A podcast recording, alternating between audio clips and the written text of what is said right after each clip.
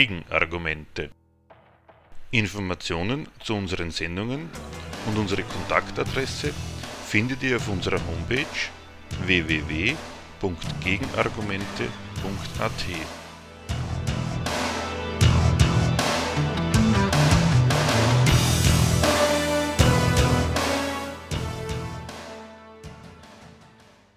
Wir bringen heute einen etwas anderen Beitrag zu der seit Jahren geführten Bildungsdiskussion. Das Thema der heutigen Sendung lautet Wieso, weshalb, warum macht die Schule dumm?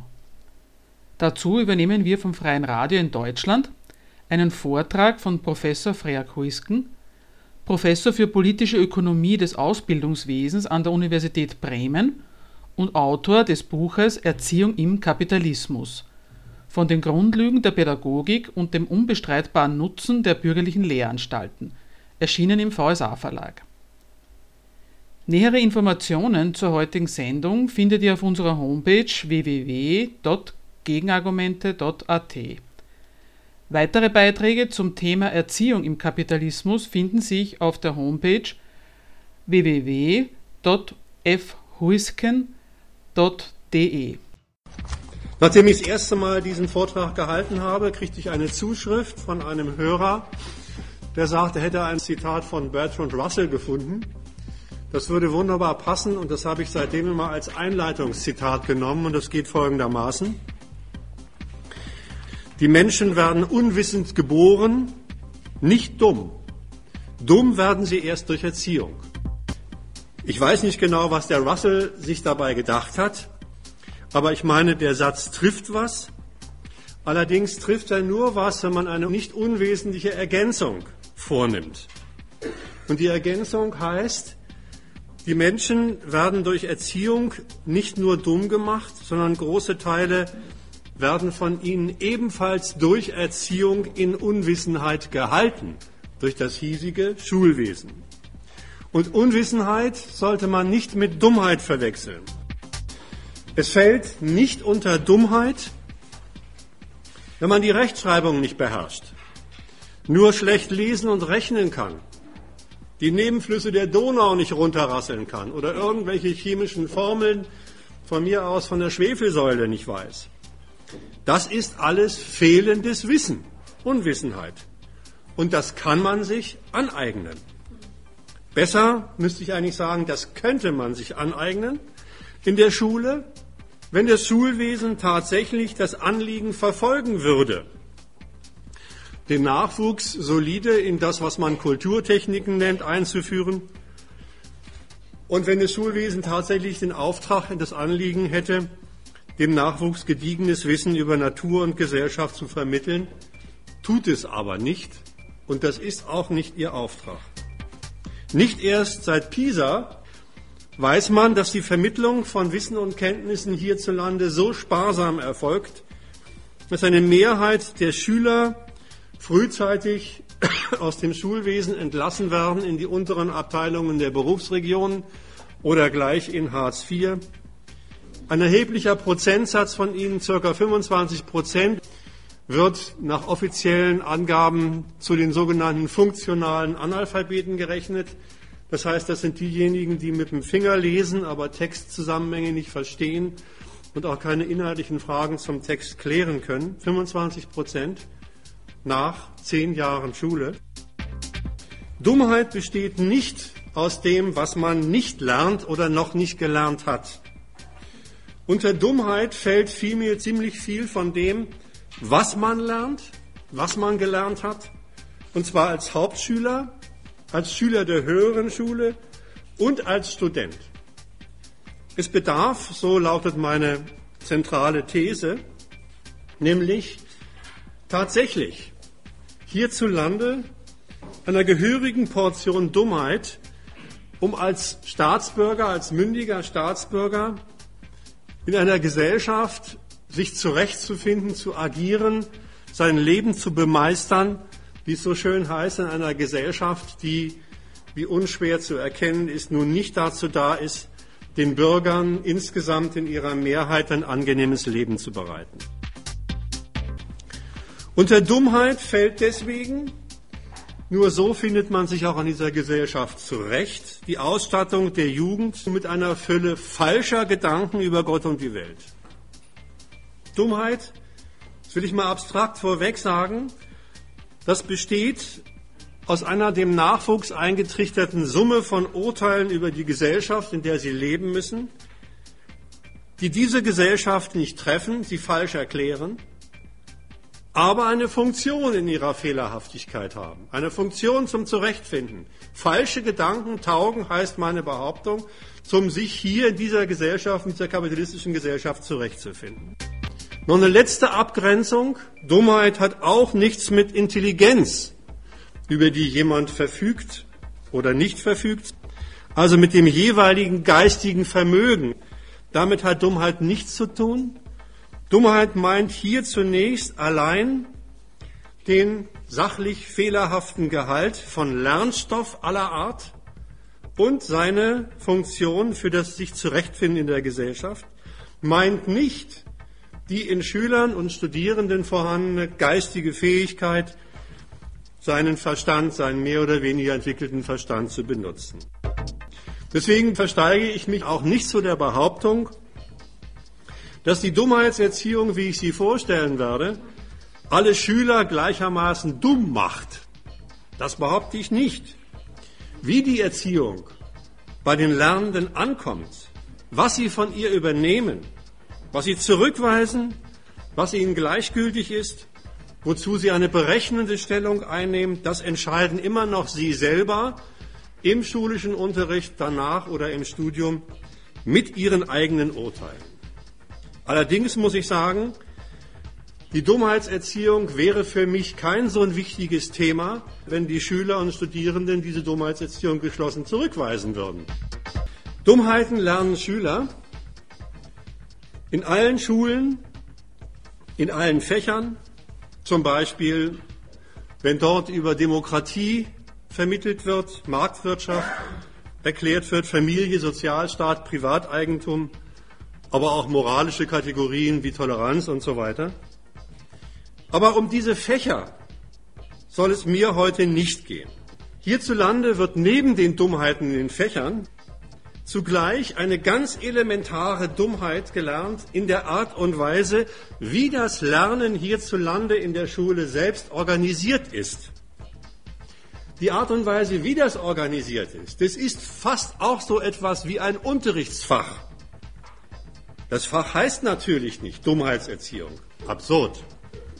Das Fach heißt, so kann man es vielleicht mal erstmal nennen, Erziehung zum mündigen Bürger oder zum mündigen Konkurrenzsubjekt. Erstens werde ich die Kritik des Fehlers, des Urteils, was diese Art Lernen betrifft, vorstellen. Dann die Kritik der Techniken, die daraus folgen. Drittens die Kritik der Legitimationen, die da drin stecken. Und viertens die Kritik der Funktion der ganzen Sache.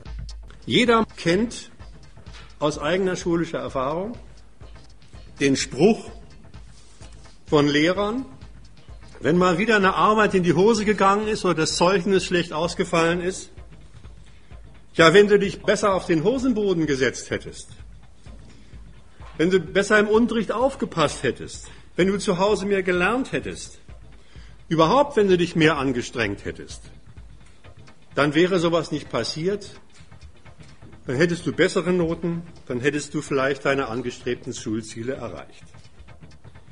Dieser jedermann bekannte Ratschlag von Pädagogen, er begleitet sozusagen fast die gesamte Schulkarriere, dieser Ratschlag enthält eine theoretische Aussage und diese theoretische Aussage ist eine erste fundamentale Dummheit und die Dummheit werde ich ins Zentrum stellen. Es handelt sich um eine Dummheit, die nicht nur in der Schule die Schüler begleitet, sondern auch die Schüler nach der Schule sozusagen ein Leben lang begleitet. Und zwar handelt es sich um das Urteil, das kennt man auch, das Urteil, dass jeder mit seiner Lernleistung in der Schule selbst das Mittel in der Hand habe, in der Schule und im späteren Leben erfolgreich seinen Weg zu machen. Man kennt dies, was als Leistungsprinzip vorgestellt wird, im Kürzel auch in volkstümlicher Variante. Und dann heißt es, leiste was, dann wirst du was. Dem Tüchtigen gehört die Welt. Du allein bist deines Glückes Schmied und so weiter. Der Haken dieses Hinweises des Lehrers besteht darin, dass er die Bedingung verschweigt, unter der dieser Imperativ überhaupt nur gilt.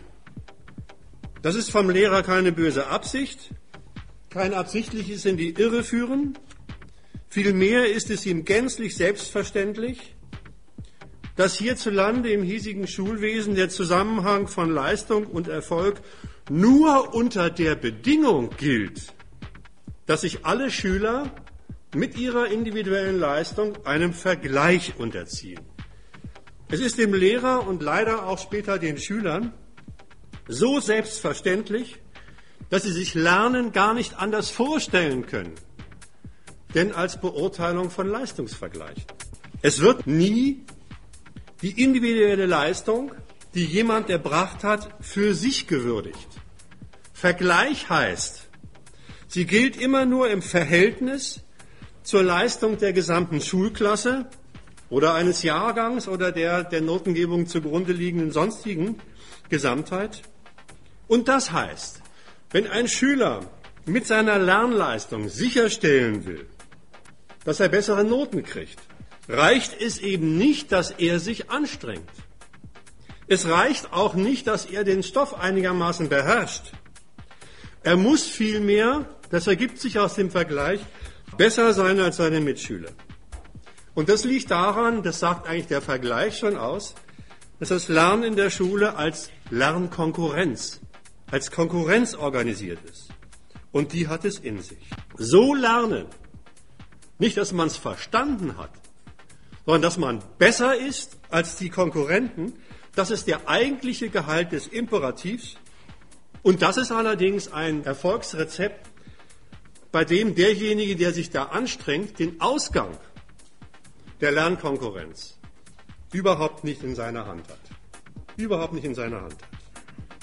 Denn Daraus folgt, aus dieser Bedingung folgt, dass bekanntlich ein schlechter Schüler in einer schlechten Klasse besser abschneidet als in einer Klasse von mehrheitlich guten Schülern. Diese Selbstverständlichkeit ist allen Studierenden und Lernenden in Fleisch und Blut übergegangen. Aber diese Gemeinheit muss man erstmal festhalten. Nein, die individuelle Leistung gilt für sich nicht.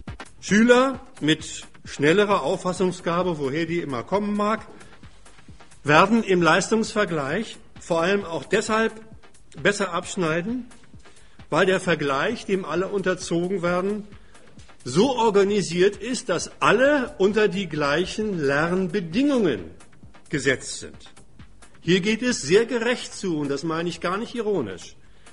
Ganz gerecht wird nämlich jeder Schüler zunächst einmal ungeachtet seiner sozialen Herkunft auf das gleiche Verfahren des Leistungsvergleichs verpflichtet. Alle Schüler werden den absolut identischen Lernbedingungen nach Stoff, Zeit, Verfahren und Personal unterworfen. Nur ihre Leistung soll zählen. Nicht mehr, wie es in vorbürgerlichem Schulwesen der Fall war, ihre Herkunft.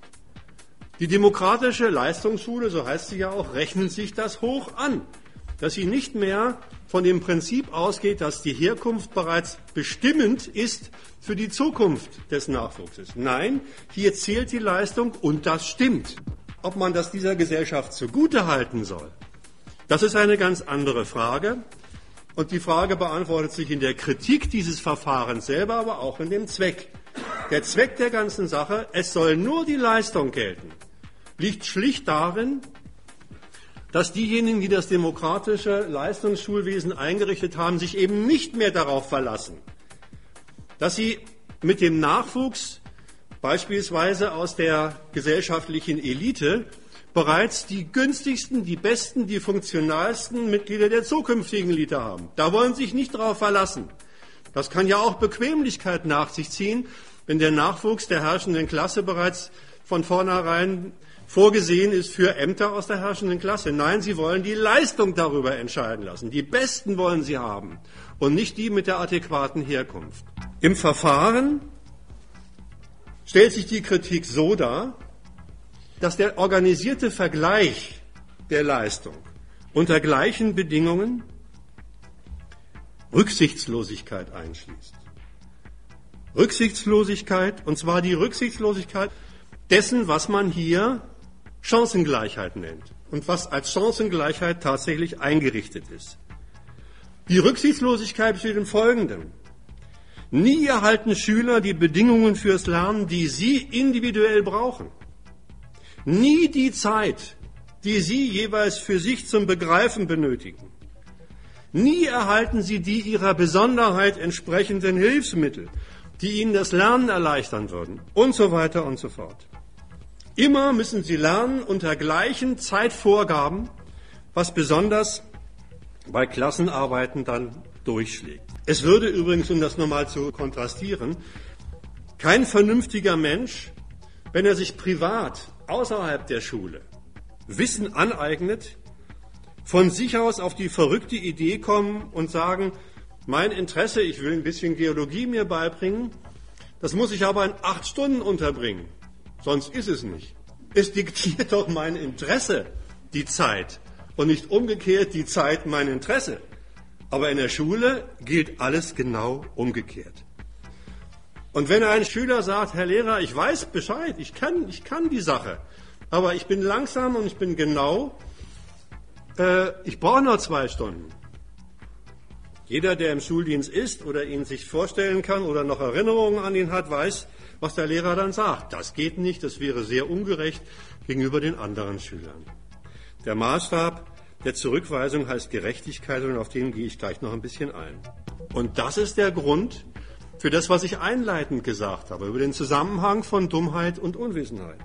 Das ist der Grund dafür, warum in der Schule so viel Unwissenheit konserviert wird.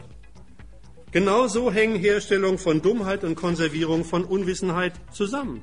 Ja, wer in der vorgegebenen Zeit den Stoff nicht packt, aus welchen Gründen auch immer, bleibt mehr oder weniger unwissend.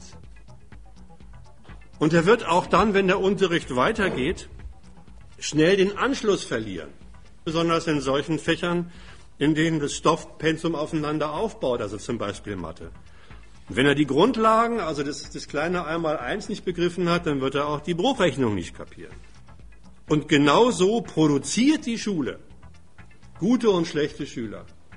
Dass es gute und schlechte Schüler gibt, ist das Werk der Schule. Diese Sorte rücksichtsloser Gleichbehandlung ist keine moralische Gemeinheit des Lehrers, sondern für die Lernkonkurrenz und ihre Zwecke notwendig. Es kommt nämlich beim schulischen Lernen immer zugleich darauf an, die Schüler, das weiß man, vom Anfang bis zum Ende ihrer Schullaufbahn einem groß angelegten Vergleichstest, der sich von der ersten bis zur letzten Klasse bis hin zum Studium hinzieht. Diesem Vergleichstest zu unterwerfen und in diesem Vergleichstest werden sie auf ein Notenspektrum von 1 bis 6 verteilt.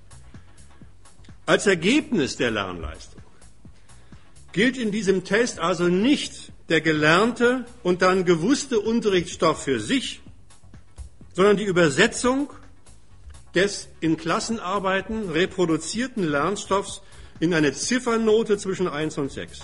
Ob vier Fehler im Diktat eine 3 oder eine 5 sind, das hängt nicht nur von der Gesamtzahl der Fehler der Klasse ab, sondern es hängt vom Zweck der Notengebung und von ihrer besonderen Handhabung durch den Lehrer ab.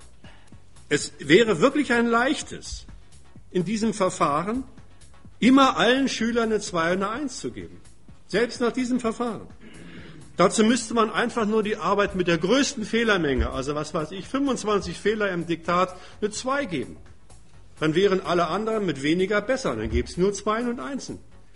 Der Logik des Vergleichs und der Übersetzung der Lernleistung in Noten wäre das durchaus adäquat, aber nicht dem Zweck der Notengebung. Diese Erfahrung hat kürzlich mal wieder, es ging durch die Presse und durchs Fernsehen, eine Lehrerin in Bayern gemacht, Sabine Czerny. Die hat es wie auch immer hingekriegt, dass in Mathe alle ihre Kinder in der vierten Klasse nur Eins und Zweien hatten. Wenn man jetzt denkt, hurra, da haben wir doch ein leuchtendes Vorbild, die man durch die Lande schicken müsste, um zu sagen, so und so ist es, so und so habe ich es hingemacht. Was passiert ist, ist was anderes. Sie wurde zu ihrer Rektorin zitiert und abgemahnt. So geht's nicht. So geht's nicht. Sie haben Ihren Beruf falsch verstanden. Sie haben Ihre Arbeit falsch angelegt. Sie haben nämlich, alle, die hier Lehramt studieren, kennen diesen scheußlichen Begriff, Sie haben nämlich Ihre Schüler unterfordert. Da haben die in Klassenarbeiten zu verstehen gegeben, sie haben alles kapiert. Das waren keine Gefälligkeitsnoten. Die haben wirklich alles kapiert. Das darf aber nicht sein. Das darf nicht sein. Was rauskommen muss ist, und dann hätte die Lehrerin ihren Beruf richtig, richtig verstanden, dass Arbeiten geschrieben werden, wo ein Großteil der Schüler gewusstermaßen in den Test gehetzt werden, ohne dass sie das ganze Zeug begriffen haben. Denn nur so kommt das raus, was da verlangt ist, die Verteilung der Kinder auf die Notenskala von 1 bis 6. Wenn das rauskommen soll, muss man als Lehrer den Test beginnen und das Lernen abschließen. Im klaren Bewusstsein, die Hälfte hat es nicht gescheit oder gar nicht kapiert. Das ist Auftrag der Schule und nicht etwa ein Versagen, wie diese schulbürokratische Umgangsweise mit der Frau Czerny gezeigt hat. Übrigens umgekehrt genau dasselbe. Wenn nur Fünfen und Sechsen, dann heißt es auch, sie haben nicht etwa den Schülern nichts beigebracht, das heißt nicht die Kritik, sondern sie haben ihre Klasse überfordert, die Arbeit zu schwer gemacht. Sie müssen die Arbeit so anlegen, dass einige bei 1 und 2, große Teil bei 3 und so weiter, der Rest bei 4 und 5 ist. Das ist ihr Auftrag. Das heißt übrigens für den behaupteten Zusammenhang von Leistung und Erfolg, die Relativierung der jeweils individuellen Leistung an der Leistung aller Mitschüler gehorcht einem Prinzip. Erwünscht ist nämlich nicht etwa beibringen, bis alle das Zeug verstanden haben, sondern erwünscht ist die Sortierung nicht nur nach guten und schlechten Schülern. Da könnte man ja immer noch sagen, ach, ich habe rausgefunden, die können es und die können es nicht. Die, die es nicht können, denen bringe ich es bei. Sondern vielmehr ist verlangt, das ist das Prinzip, die Sortierung nach Siegern und Lernkonkurrenz Verlierern. Und das ist nicht dasselbe wie das Sortieren nach guten und schlechten Schülern, wie ich gerade eben gezeigt habe. Wie gesagt, schlechte Schüler, da könnte man, wenn man naiv Schule betrachtet, sagen, hallo, den habe ich nicht beigebracht, ich muss mich ein bisschen mehr anstrengen. Das Urteil Konkurrenzverlierer dagegen hat, wie man weiß, in der Schule ganz andere Konsequenzen, als dass die Schule sich bemüht, die Wissensmängel auszugleichen. Die Konsequenzen heißen, sitzen bleiben, Übergang aufs Gymnasium nicht geschafft, durchs Abi gerauscht, etc. etc. Mit der Feststellung von Siegern und Verlierern wird die schulisch hergestellte Notenverteilung, also die Sortierung nach guten und schlechten Schülern, festgeschrieben. Nicht zum Ausgangspunkt der Korrektur gemacht, sondern festgeschrieben und aufgrund dieser Festschreibung werden dann den Schülern Berechtigungen für die weitere Bildungskarriere erteilt oder versagt. Hallo Hauptschule, Realschule, hallo Gymnasium. Die letzte, alles entscheidende Widerlegung dieser Leistungsideologie besteht also darin, das ist jetzt das zentrale Argument eigentlich, neben den Immanenten, die ich gerade vorgetragen habe, dass die Zwecke der Konkurrenz, denen sich die Schüler und Studierenden in ihrem Lernen unterwerfen müssen, gar nicht von den Konkurrierenden selbst bestimmt werden. Der Zweck der Konkurrenz ist gar nicht das, was sie wollen, Erfolg haben, sondern ist von außen vorgegeben. Sie werden in die Konkurrenz, in die Lernkonkurrenz hineinversetzt, in der haben sie sich zu bewähren, ob sie nun wollen oder nicht, in der werden sie beurteilt, ob sie nur mitmachen oder nicht mitmachen. Und egal mit welchen Vorstellungen von einer Bildungskarriere oder einer bestimmten Berufsperspektive Schüler sich in der Schule anstrengen, egal mit welchen Flausen sie in die Schule gehen, ob Sie beispielsweise mit der Einbildung in die Schule gehen, Sie hätten tatsächlich mit Ihrer Leistung es in der Hand, Ihren eigenen Erfolg sicherzustellen, oder ob Sie auch schwänzen. Immer betätigen Sie sich in diesem als Konkurrenz organisierten Lernleistungsvergleich im Dienst einer Zwecksetzung, die völlig getrennt von der Konkurrenz, von den bildungspolitischen Veranstaltern also nationalen und Länderregierungen, als Schulzweck festgelegt worden ist. Und diesen bildungspolitischen Veranstaltern liegt sehr daran, das, was ich gerade erklärt habe, die Schüler per Noten in eine Rangfolge zu bringen, nicht etwa, weil sie Fans von Rangfolgen sind, das ist nicht der Witz, sondern weil damit, und das ist der Witz, über Schulkarrieren entschieden und über Berufskarrieren vorentschieden wird. Mit ziemlich eindeutiger bildungspolitischer Vorgabe. Der Übergang von der Grundschule jetzt sogar zur höheren Schule und zum Studium ist nämlich hierzulande, hierzulande immer nur für eine Minderheit. Das sind eben die Konkurrenzsieger vorgesehen. Das waren früher in den 60er Jahren mal 15 Prozent, die es geschafft haben aufs Gymnasium. Dann waren es mal 30 Prozent. Heute sind es ein bisschen mehr. Und die Mehrheit, das sind die Verlierer, die vorgesehenen Verlierer, werden von weiterführender Bildung ausgeschlossen. Es können also Schüler alle sich geschlossen noch so sehr anstrengen.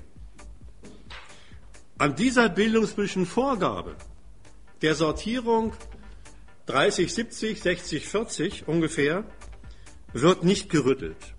Also, Wer nach Absolvierung der Schulkonkurrenz zur Minderheit und wer zur Mehrheit gehört, naja, das überlässt die Schule, die Bildungspolitik in der Schule schon den Konkurrierenden selber. Aber vorgibt sie erstens, dass die Mehrheit des Nachwuchses von weiterführender Ausbildung ausgeschlossen werden soll und zweitens ungefähr in welcher Proportion das Schulvolk sortiert werden soll. Und diese Entscheidung über die Proportion wird von der Bildungspolitik ebenfalls nach Gesichtspunkten getroffen, die schon wieder was mit Konkurrenz zu tun haben. Nach Konkurrenz, in denen die Schüler nur als Material vorgesehen sind, nämlich für das, was man heutzutage Standortkonkurrenz nennt. Man will in der Konkurrenz der Nationalstaaten mit seinen Schulergebnissen Punkte machen. Andere Staaten in Sachen Kapitalreichtum und Macht unter anderem mittels des Einsatzes des Bildungswesens das Wasser abgraben. Weil die nationale Konkurrenz auch vermittels von Bildungswesen durchaus unterschiedliche Ergebnisse bringt, kann es sein, dass die Bildungspolitik diese Quote auch je nach den aktuellen Erfordernissen ändert. 1968, erste Bildungskatastrophe, wurde auch über einen Nationenvergleich in Europa gesagt, das kann nicht angehen, dass nur 15 Prozent der Schüler das Abitur machen. Wir müssen mindestens 30 haben. Zwischenzeitlich waren dann mal 30 wieder zu viel. Und inzwischen wird gesagt, na, wir müssen wahrscheinlich die Quote doch noch ein bisschen weiter erhöhen. Nicht um den Schülern einen Gefallen zu tun, sondern um mehr Material für diese Standortkonkurrenz zu haben. Es bleibt also festzuhalten, dass dieser pädagogische Imperativ, diese zentrale Dummheit, tue mehr, dann werden deine Noten auch besser, so nicht haltbar ist. Was da tatsächlich in der Lernkonkurrenz passiert, das ist was ganz anderes. Ich fasse nur mal zusammen die Wahrheit über den schulischen, übrigens auch den außerschulischen Leistungsvergleich heißt, wenn die Anstrengung, die Menschen hierzulande in ihrem Leben, in der Schule, auf dem Arbeitsmarkt, im Beruf aufwenden, um ein bestimmtes und in der Regel für sie lebensbestimmendes Ziel zu erreichen, wenn diese Anstrengung als Konkurrenz organisiert ist, dann kommt es den Konkurrenzveranstaltern, und das sind nicht die Konkurrierenden selber, darauf an, unter Benutzung der Resultate der Anstrengung der Konkurrenten im Leistungsvergleich zwischen ihnen nach Siegern und Verlierern für ihre Zwecke und nach ihren Proportionen zu sortieren. Das war mein erstes Argument. Kritik des falschen Urteils. Mit deiner Leistung hast du den Erfolgsweg für dich in der Hand. Jetzt zu meinem zweiten Argument. Kritik der in dieser Dummheit steckenden praktischen Umgangsweisen miteinander.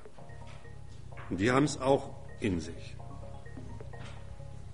Diese Dummheit, kann man auch so sagen, enthält glatt Anleitungen dafür, wie man sich in diesem Leistungsvergleich als Konkurrenz zu verhalten hat. Das geht nicht ohne eigene Beschädigungen und Schäden, die anderen zugefügt werden, aus. Wer es gemäß dieser Ideologie zu etwas bringen will, muss nicht nur was leisten, der muss mehr leisten als die Konkurrenten. Das ist das Prinzip, das weiß man. Und das heißt, wer in der Schulkonkurrenz zu den Siegern gehören will, muss letztlich selbst dazu beitragen, andere Mitkonkurrenten zu Verlierern zu machen. Das ist von ihm, egal ob er es im Kopf hat oder nicht, ganz praktisch verlangt. Und einige haben es auch sehr stark im Kopf. Wie betreiben das Schüler? Naja, zunächst mal in der unmittelbar aus der Konkurrenzlogik folgenden Weise, sie strengen sich mehr an. Sie folgen der dummen Auskunft des Lehrers, strengen sich mehr an. Allerdings verhält es sich so, dass die Schüler mit ihrer Anstrengung, den guten Abschluss, die besseren Noten erreichen zu wollen, dieses ihr Mittel anwenden, aber das dabei angestrebte Ziel, die besseren Noten, gar nicht anvisieren können. Das ist eine Verrücktheit. Das können sie gar nicht, denn den Zusammenhang zwischen eigener Anstrengung und besserer Bewertung haben sie gar nicht in der Hand. Sie strengen sich gewissermaßen, und das macht jeder hier, im Studium genauso wie in der Schule, sie strengen sich gewissermaßen ins Ungewisse hinein an. Anderes bleibt ihnen nicht übrig. Übrigens resultieren daraus die ganzen Ängste in der Schule vor Klassenarbeiten. Gerade deswegen ergibt sich daraus eine zweite Abteilung von Konkurrenztechniken. Deswegen versuchen Schüler, sich zum Beispiel gegenüber dem Lehrer im Vergleich zu den Mitschülern ganz getrennt von dem Leistungstest ganz direkt als Schülerperson hervorzutun, sich als Hüter der Lehrermaßstäbe aufzuführen, sich als Knecht des Pädagogen, Taschenträger und so weiter aufzuführen. Und sich darüber besondere Beachtung und deswegen bei der Notengabe besondere Beurteilung zu versprechen. Sie schwärzen deswegen auch schon mal Konkurrenten an, schleimen sich ein versuchen sich durch freiwillige Sonderleistungen, die niemand verlangt hat, zu profilieren. Auch mit anderen Konkurrenztechniken unterwirft man sich den Anforderungen dieses Vergleichs. Da wird bekanntlich geschummelt, dass das Zeug hält. Das heißt, es wird der Versuch unternommen, mit allen möglichen Hilfsmitteln im Test ein Wissen vorzutäuschen, das als Ergebnis des vorausgegangenen Unterrichts nicht vorhanden ist. Da sagt man nicht vorm Test, hallo, ich kann nicht mitschreiben, ich habe es nicht begriffen. Herr Lehrer, Ihre Aufgabe ist es, mir es beizubringen. Es macht der Test doch keinen Sinn. Nix da. Da akzeptiert man das an einem selbst hergestellte Urteil, ich habe es nicht begriffen. Und versucht, das nicht vorhandene Wissen zu umgehen, indem man Wissen vortäuscht. Auf diese Art und Weise stellt sich natürlich bei einem selbst nie Wissen ein. Man hat ja dieses Verfahren akzeptiert. Übrigens auch umgekehrt passiert es, dass nicht nur vorhandenes Wissen beim Schummeln vorgetäuscht wird, sondern auch umgekehrt Wissensmängel zu verbergen versucht werden. Das kennt man. Wie der Eindruck des verständigen Durchblickers in der Klasse erzeugt wird. Da tut man alles Mögliche für. Zum Beispiel in der Hoffnung, dass man nicht rangenommen wird, den Finger dann, wenn schon ein ziemlicher Fingerwald da ist, zu nehmen, obwohl man nichts begriffen hat. Aha, der weiß es, der meldet sich. Ja, Pustekuchen. Oder man beantwortet in der Regel die rhetorisch gemeinte Frage von Lehrern, habt ihr es jetzt endlich begriffen? Ja, ja, ja, ja. Obwohl man es nicht begriffen hat. Demonstration von, ja, ich hab's. Bei Unwissen darf man sich ja nicht erwischen lassen. Weil das Erwischen lassen bei Unwissenheit zieht sofort schlechte Noten. Alle kennen die Tour, Mathe. Komm nach vorne, Fritz, und mach die Aufgabe an der Tafel. Der arme Kerl steht da und wird rot und kann die Aufgabe nicht lösen. Was passiert? Was passiert nicht? Du hast nicht verstanden. Ach Gott, du Armer, was habe ich denn falsch gemacht? Dann müssen wir es nochmal machen. Setz dich hin, fünf. Das passiert. Übrigens beim Schummeln auch noch die Abteilung. Aus der Logik der Konkurrenz folgt auch das Verhalten von Schülern, dass sie sagen, nein, ich lass dich nicht abschreiben. Ich lass dich nicht abschreiben. Da ist der Standpunkt der Konkurrenz schon sehr dominant geworden bei solchen Schülern oder Studierenden. Der lässt sich nämlich von der Konkurrenz sachgemäßen Kalkulation leiten, dass jede gute Arbeit anderer Schüler die eigene Leistung relativiert. Folglich wird man dann dort, wo man es in der Hand hat, die Mitschüler reinzureißen, das Heft abdecken gegen den Nebenmann oder den Schüler zu verpetzen. Übrigens in der Berufswelt und auf dem Arbeitsmarkt nehmen all diese Konkurrenztechniken immer noch brutalere Formen an, weil unmittelbar Existenzielles dranhängt. Eben der Arbeitsplatz und damit der Verdienst. Da ist dann wirklich alles drin, gegen andere vorzugehen. Mobbing im Betrieb, Konkurrenten anzuschwärzen, dem Vorgesetzten als Mann oder Frau so oder so gefällig zu sein, aber auch gegen sich selbst vorzugehen. Und dann, wenn man krank ist, zur Arbeit zu gehen. Also immer dann, wenn die eigene physische Befindlichkeit es nicht zulässt, auf jeden Fall es zu verschweigen. Diese normale, vernünftige Tour, ich kann nicht arbeiten, weil ich krank bin, an sich selbst nicht durchgehen zu lassen. Wenn man weiß, die Offenbarung dieses Leidens, dieses physischen Defizits, kann mich hart treffen. Paradoxerweise gelten diese Touren, Wissensmängel zu verschweigen und das Gegenteil zu erzeugen, hierzulande auch noch als das Gegenteil von dem, was ich es gerade erklärt habe.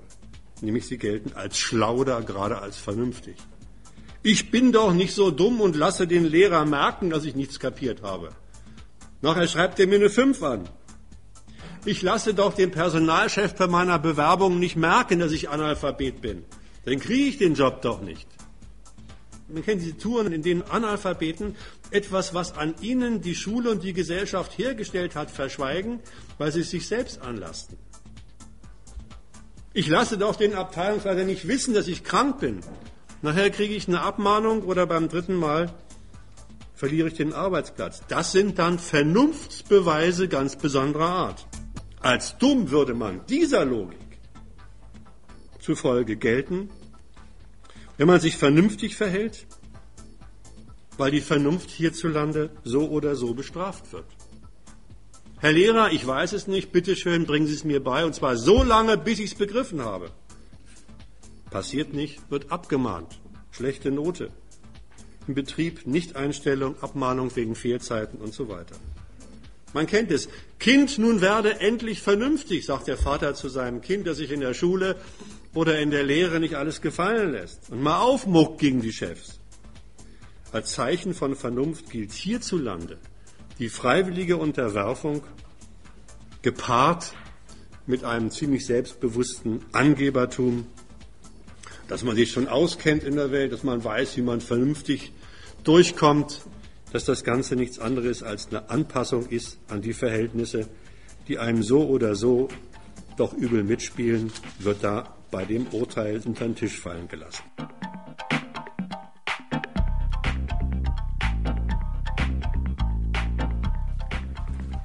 Diese Einübung in Konkurrenztechniken führt übrigens begleitend zu einer Zurichtung des Schülerverstandes, die es in sich hat, mit Konsequenzen für die Studierenden, gleich dazu gesagt. Es ist nämlich zunächst mal festzustellen, wo das Lernen für Noten unter dem Diktat der Note im Leistungsvergleich läuft. Dass da in der Lernkonkurrenz gar nicht erst die Unsitte einreißt, sich mit den Lerninhalten intensiver, nur wegen der Lerninhalte, nur wegen der Sache zu beschäftigen und sie vielleicht auch mal auf ihre Stimmigkeit hin zu überprüfen. Gelernt wird, was in der Schule nützt. Gelernt wird, was im Studium nützt. Und mit guten Noten wird belohnt, wer Gefordertes in geforderter Weise, übrigens auch noch zum angesetzten Zeitpunkt wiedergibt. Es ist folglich gerade in dieser Sorte Lernen in der Konkurrenz für Noten die Gleichgültigkeit gegenüber dem Inhalt des Lernstoffs, die zu dieser Sorte Lernen dazugehört, drin. Das heißt natürlich, dass es vom Standpunkt der Konkurrenz, die den Leistungsvergleich und die Sortierung hervorbringen will, wirklich egal wäre, an welchem Material die Konkurrenz organisiert wäre. Da könnte man es genauso machen und den Schülern ein Telefonbuch geben und auswendig lernen. Wenn er bestimmten Zeit am meisten auswendig gelernt hat, ist der Sieger. Vom Standpunkt der Konkurrenz aus wäre das egal. Vom Standpunkt der Schule, die ja noch ein bisschen was anderes will, darf man ja nicht vergessen, als nur die Kinder zu sortieren nach Siegern und Verlierern, sondern sie auch noch mit Lernstoff abfüllen will, mit dem sie sich ein Bild machen von der Gesellschaft, und zwar das Bild, was hierzulande passt. Deswegen heißen die Fächer nicht Telefonbuch auswendig lernen oder Kochbuch auswendig lernen, sondern heißen die Fächer Mathe, Deutsch, Englisch und so weiter. Wenn der Arbeit ansteht, fragen Schüler vor einem angekündigten Test, was kommt denn dran? Lernen also nur das, was dran kommt. Und manchmal sagen Schüler gegen den Lehrer sogar frech, das lerne ich nicht, weil das brauche ich ja später sowieso nicht. Da wird als Maßstab der Bewährung eben nicht nur die Note, sondern das, was man meint, was man später mal braucht im Arbeitsleben, vorgestellt. Übrigens sollte man sich hüten, solche Schüler zu fragen, woher sie denn wüssten, was sie später brauchen. Man sollte sie vielmehr fragen, ob sie wirklich der Auffassung sind, dass in ihren Kopf nur das hinein soll, was sie später zu brauchbaren Knechten unter Verhältnissen macht, die sie auch nicht in der Hand haben. Man muss allerdings damit rechnen, mit so einem Hinweis auf schieres Unverständnis zu stoßen, da diese Sorte Lernen bei ganz vielen Schülern bereits dazu geführt hat, dass sie die Differenz zwischen der Stimmigkeit eines Urteils und der Nützlichkeit eines Urteils in der Konkurrenz überhaupt nicht mehr kennen. Übrigens die Fortsetzung davon, nur damit Sie nicht meinen, das sei eine Sache von Hauptschülern. Die Fortsetzung davon findet im Philosophieunterricht statt, im Gymnasium, wo man dann lernt, Wahrheit gebe es nicht. Übrigens, kleiner Scherz nebenbei, von Hegel geklaut, das wird als Wahrheit behauptet. Ne? Soll man den Lehrer, der einem sowas beibringt, mal, mal sagen, hallo, was ist denn nun? Übrigens, die Brutalität, mit der da die Menschen mit ihrem eigenen Verstand umgehen, führt auch dazu, dass bei vielen das Lernen selbst ein negatives Vorzeichen bekommt. Lernen, das ist erstmal zunächst abstrahiert von der Schule, Aneignung von Wissen und wenn ich mal unterstelle, man eignet sich richtiges Wissen an, dann ist das das Instrument, sich um sich in der Welt auszukennen und vernünftig begründet seine Interessen durchsetzen zu können, zu begreifen, warum sie nicht durchsetzbar sind, was dagegen zu tun und so weiter. Lernen bekommt ein negatives Vorzeichen. Wenn Freunde sich verabreden zum Fußballspielen oder zum Kino zu gehen und der eine sagt, ich muss leider absagen, ich muss noch lernen, heißt es, ach Gott, der Arme, der muss noch lernen. Das ist die Abteilung negatives Vorzeichen für eine Verstandesarbeit, mit der der Mensch wirklich Homo sapiens soll er ja sein, sich die Welt geistig erstmal aneignen könnte. Äh, geht fürchterlich. Das ist Produkt von Schule und wird von den Schülern genauso festgehalten. Mein dritter Punkt. Ich habe ihn in der Vorstellung der Gliederung genannt, Kritik an den Legitimationstechniken, die auch in der Konkurrenzideologie drinstecken. Die Dummheit enthält ein ganzes Arsenal von Techniken, wie diese gerade eben genannten brutalen Konkurrenzverfahren legitimiert und wie die Konkurrenzresultate, also die Bilanz, so eingeordnet wird, dass die Einordnung niemanden stört. Dass die eigenen Konkurrenzbemühungen hässliche Techniken einschließen, Techniken gegenüber anderen, Techniken gegenüber sich selbst, habe ich gerade genannt. Das wird in aller Regel nicht auf das Prinzip der Konkurrenz selbst zurückgeführt und gesagt, so eine Schweinerei, das kommt dabei raus, wenn ich mich diesem Verfahren unterwerfe, sondern das wird den Mitkonkurrenten angelastet. Die hätten doch angefangen mit Petzen, mit Mobben, mit Abschreiben oder nicht abschreiben lassen und so weiter. Und man selbst würde oder müsste dann bloß darauf reagieren. Lauter Rechtfertigungen, die nichts anderes sind als das wechselseitige Austeilen von Schuldzuweisungen. Und wenig zu denken gibt diesen Menschen dabei die Tatsache, dass die gerade Gescholtenen, ihr habt doch angefangen, genauso reagieren dass sich also wechselseitige Schuldzuweisungen aufheben und eigentlich man sich jetzt, statt sich wechselseitig zu beschuldigen, zusammensetzen müsste und der Frage nachgehen müsste, woran es denn liegt, dass man in einem System immer so agieren muss, dass man sich wechselseitig Schaden zufügt. Wenn der erwünschte Erfolg ausbleibt, dann liefert die gelernte Dummheit Leistung ist dein Mittel, dein Erfolgsmittel, die natürlich genauso falsche Begründung für den Misserfolg. Man lernt als erste Konsequenz, das weiß jeder, dass man letztlich selbst daran schuld sei. Das Werk der Schule, das Werk, das die Schule an einem angerichtet hat, das wird als Resultat der eigenen Versäumnisse vorgetragen. Und das bringen einem ja die Lehrer bei. Setz dich mehr auf den Hosenboden. Der Übergang, der da drin steckt, liegt auch auf der Hand. Der wird auch gleich beigebracht. Manchmal bleibt es nicht dabei zu sagen, ich habe mich zu wenig angestrengt, sondern vielleicht kann ich mich gar nicht mehr anstrengen. Vielleicht ist der Umstand, dass ich zu wenig geleistet habe, ein Urteil über mein fehlendes Leistungsvermögen. Da wird also gleich die nächste Gemeinheit vollstreckt. Nicht nur wird gesagt, ich habe zu wenig geleistet, was die Schule an mir hergestellt hat, als mein eigenes Versäumnis vorgestellt, sondern da wird gesagt, es liegt an der Beschaffenheit meiner Person. Das Bündel von Fähigkeiten, was ich habe, reicht nicht aus.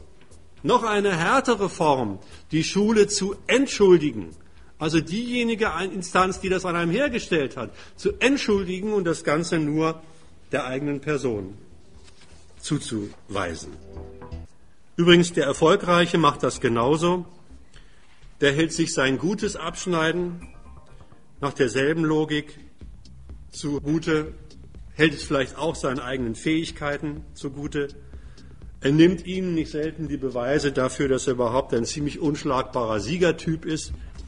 Sie kennen die Reklame, mein Auto, mein Haus, mein Pool, meine Frau, mein Pferd und so weiter. Habt ihr alle nicht. Das ist die Inkarnation des Siegertypen. Das ist ein Konkurrenzprodukt. Die genannte Variante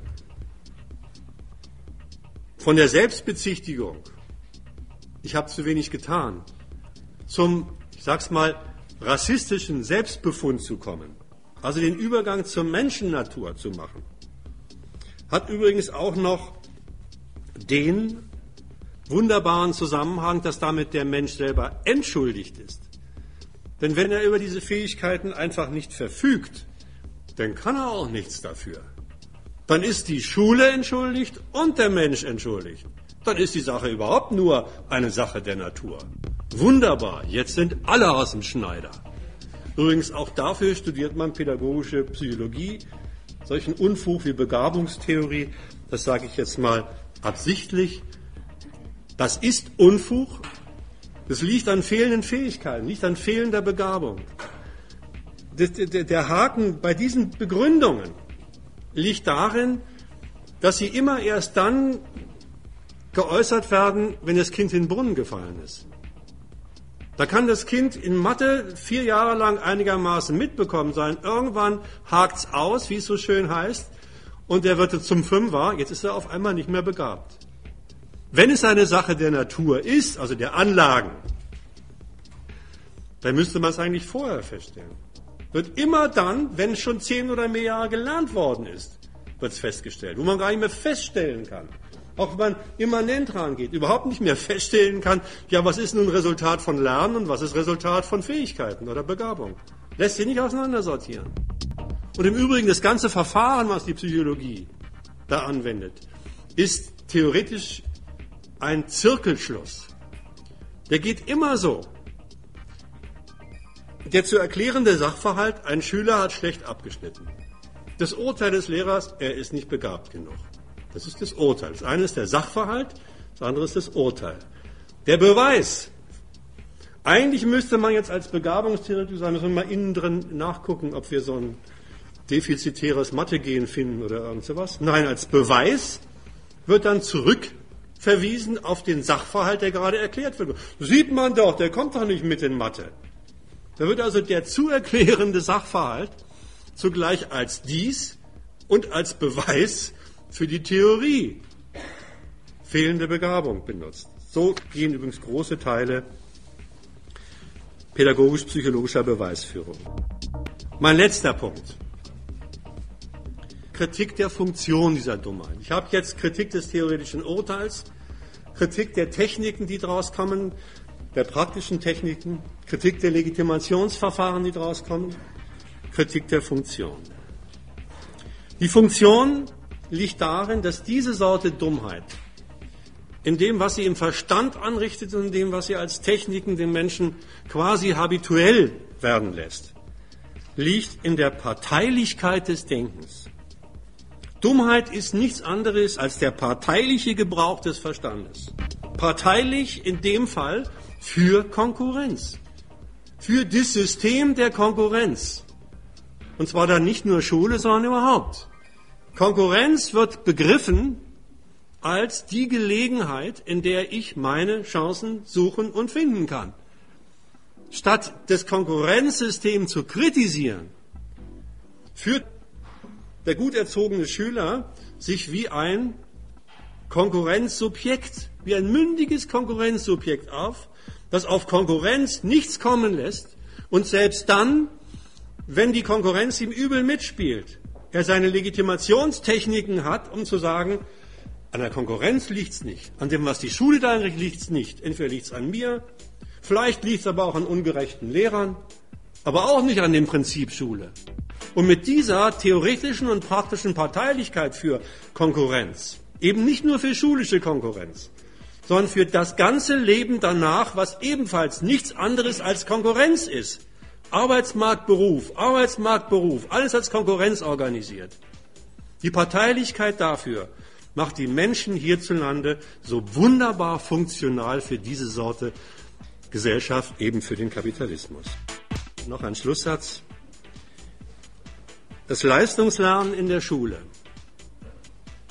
ist also zum einen die Schule der Konkurrenz die Erziehung zum Konkurrenzsubjekt. Und es ist zum anderen zugleich praktizierte Konkurrenz, in der der Nachwuchs für die Funktionen der Klassengesellschaft vorsortiert wird. Dasselbe gilt auch für die Uni. Schule der Konkurrenz mit ein paar anderen Techniken. Ich muss der Erste sein im Copyshop, damit ich die Klade von den Juristen klauen kann, bevor sie mir die anderen kopieren, kennt man. Ne? Bücher klauen, damit sie die anderen nicht kriegen, etc., etc. Die Gemeinheiten kennt jeder. Also erstens Schule der Konkurrenz, Fortsetzung der Erziehung zum Konkurrenzobjekt und natürlich zugleich praktizierte Konkurrenz, allerdings auf einem anderen Level. Denn alle, die studieren oder studiert haben, die haben es ja schon geschafft, in der vorangegangenen Konkurrenz ihre ehemaligen Mitkonkurrenten zu verbannen in Hauptschule, Realschule, in die Lehre in Hartz IV und so weiter. Die gehören ja schon zu den Siegern. Haben Sie schon daran abgearbeitet, dass die Mehrheit die Verlierer ist? Das sollte man sich mal in aller Deutlichkeit klar machen. Allerdings kommt noch was dazu. In der Lehrerbildung, ich habe es gerade eben kurz an der Begabungstheorie angedeutet, lernt man mit dem Stoff in den Erziehungswissenschaften alle Legitimationstouren, die Schule, Unterricht, Lehrer und Schüler betreffen, als Wissenschaft kennen. Wissenschaftliche Touren, in denen dieses Schulsystem dem Prinzip nach, natürlich immer auch mit einer Portion Kritik, gerechtfertigt wären. Meine Behauptung heißt also, letzter Satz, Erziehungswissenschaft liefert das geistige Material zur Einstimmung der Lehrer auf diese Sorte Dummheit, die sie nachher mit den Schülern veranstalten.